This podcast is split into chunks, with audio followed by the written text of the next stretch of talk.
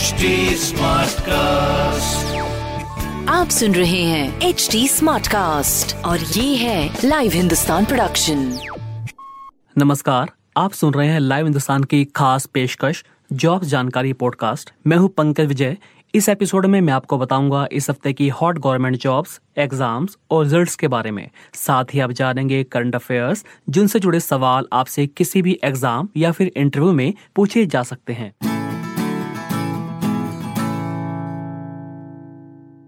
सबसे पहले बात करते हैं सीटीटी परीक्षा की।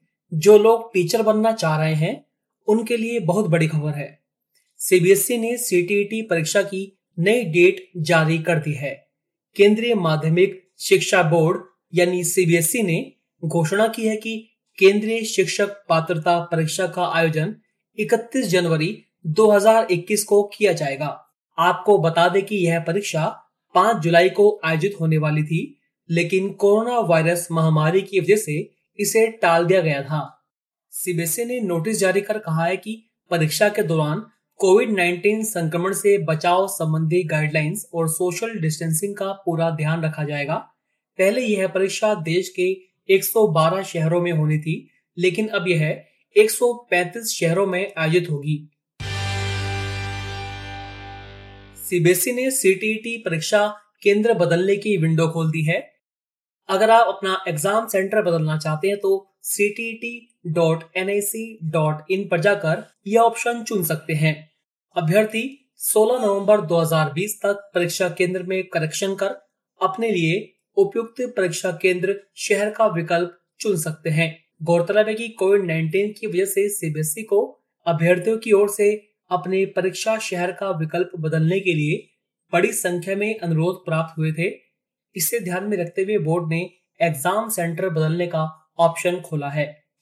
सीबीएसई ने कहा है कि अभ्यर्थियों को उनके द्वारा चुने गए शहरों में परीक्षा केंद्र देने की पूरी कोशिश की जाएगी, लेकिन अगर कोई स्थिति पैदा होती है तो उनके द्वारा चुने गए चार शहरों के अलावा कोई भी शहर उन्हें दिया जा सकता है।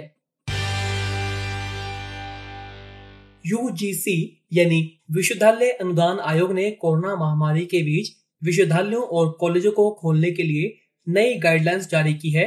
यूजीसी ने कहा है कि राज्य विश्वविद्यालयों और कॉलेजों में फ़िज़िकल क्लास शुरू करने के बारे में खुद फैसला करें, जबकि केंद्र से वित्तीय सहायता प्राप्त करने वाले उच्च शिक्षण संस्थानों के प्रमुख महामारी के बीच फ़िज़िकल क्लास शुरू करने के लिए कैंपस खोलने को लेकर खुद फैसला करेंगे। नए दिशा निर्देशों में कहा गया है कि विश्वविद्यालय और कॉलेज कैंपस स्टेज वाइज तरीके से खोले जा सकते हैं। यूजीसी ने कहा है कि ऐसे स्टूडेंट्स जिनमें कोरोना संक्रमण के लक्षण होंगे, उन्हें कैंपस में रहने यूनिवर्सिटी या कॉलेज हॉस्टल में रूम शेयर करने की अनुमति नहीं दी जाएगी। गाइडलाइंस में कहा गया है कि कोरोना संक्रमण से बचाव के लिए सोशल डिस्टेंसिंग समेत सभी नियमों का पालन करना अनिवार्य होगा। आपस में छह फीट की दूरी बनाए रखनी होगी और कैंपस में मास्क लगाना अनिवार्य होगा। अगर विश्वविद्यालय और कॉलेज कंटेनमेंट जोन से बाहर है तो ही उन्हें खोलने की इजाज़त दी जा सकती है। कंटेनमेंट जोन में रहने वाले विद्यार्थियों और शिक्षकों को कॉलेज में प्रवेश करने की अनुमति नहीं होगी। विद्यार्थी और स्टाफ को भी सलाह दी जाएगी कि वह कंटेनमेंट जोन में ना जाएँ। फैकल्टी, स्टाफ और विद्यार्थियों को अयोग्य सेतु ऐप डाउनलोड करने के लिए प्रोत्साहित किया जाए।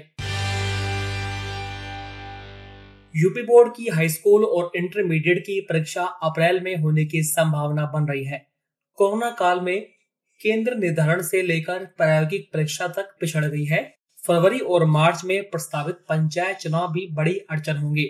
हालाँकि बोर्ड के अधिकारी अपनी तैयारी पूरी होने का दावा कर रहे हैं। यूपी बोर्ड ने 2021 की परीक्षा के लिए केंद्र निर्धारण का प्रस्ताव पहले ही शासन को भेज दिया है। पूर्व के वर्षों में अक्टूबर के दूसरे या तीसरे सप्ताह तक केंद्र निर्धारण की नीति जारी हो जाती थी, लेकिन इस साल अब तक नीति फाइनल नहीं हो पाई है। इसके पीछे बड़ा कारण कोरोना है। अब सर यही तय नहीं कर पा रहे हैं कि केंद्र सोशल डिस्टेंसिंग के आधार पर तय होंगे या पहले की तरह ही तय होंगे। सोशल डिस्टेंसिंग का पालन करने पर डेढ़ से दोगुने केंद्र बढ़ाने होंगे, जिससे परीक्षा का खर्चा भी काफ़ी बढ़ जाएगा। बिहार बोर्ड ने इंटरमीडिएट 2021 की परीक्षा में बदलाव किया है। अब इंटर परीक्षा एक फरवरी से तेरह फरवरी तक होगी, जबकि पहले यह दो फरवरी से तेरह फरवरी तक होने वाली थी। यूपीएससी यानी संघ लोक सेवा आयोग ने सिविल सेवा मुख्य परीक्षा का विस्तृत शेड्यूल जारी कर दिया है। मुख्य परीक्षा का आयोजन 8 जनवरी से 17 जनवरी के बीच किया जाएगा। UPSC online dot N I C dot in पर जाकर ये पूरा शेड्यूल देखा जा सकता है। उत्तर प्रदेश लोक सेवा आयोग की ओर से समीक्षा अधिकारी, सहायक समीक्षा अधिकारी, चयन परीक्षा 2016 की मुख्य परीक्षा की तारीखों की घोषणा कर दी गई है। सितंबर में हुई प्री परीक्षा में सफल अभ्यर्थियों की मुख्य परीक्षा। 22 और 23 दिसंबर को दो शिफ्ट में होगी।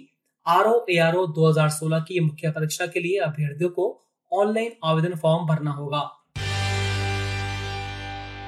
Institute of chartered accountants of India ने सुप्रीम कोर्ट से कहा है कि आगामी सीए परीक्षा ऑनलाइन मोड से नहीं कराई जा सकती, क्योंकि इस एग्ज़ाम के ज़रिए छात्रों की एनालिटिकल क्षमता परखी जाती है।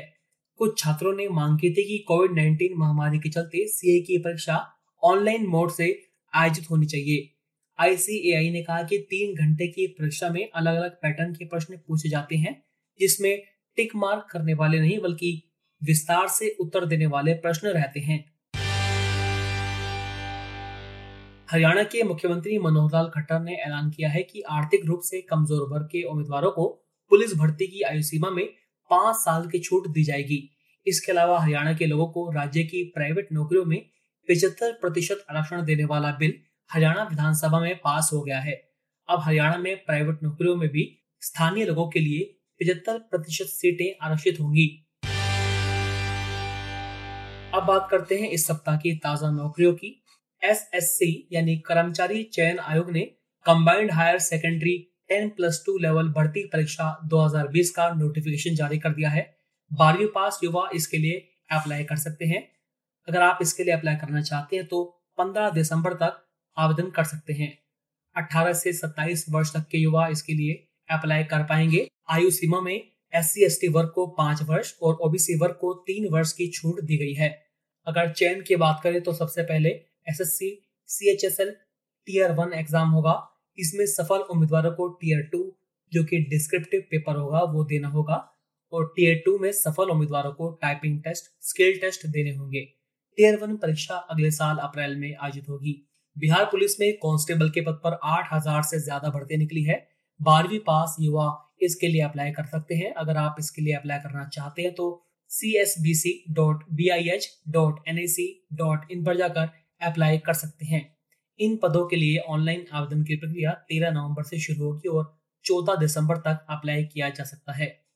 Madhya Pradesh professional examination board ने राज्य के किसान कल्याण और विकास विभाग में कृषि विस्तार अधिकारी एवं वरिष्ठ एवं Madhya Pradesh professional examination board ने राज्य के किसान कल्याण तथा विकास विभाग में कृषि विस्तार अधिकारी एवं वरिष्ठ कृषि विकास अधिकारी के पद पर भर्ती का विस्तृत नोटिफिकेशन जारी कर दिया है।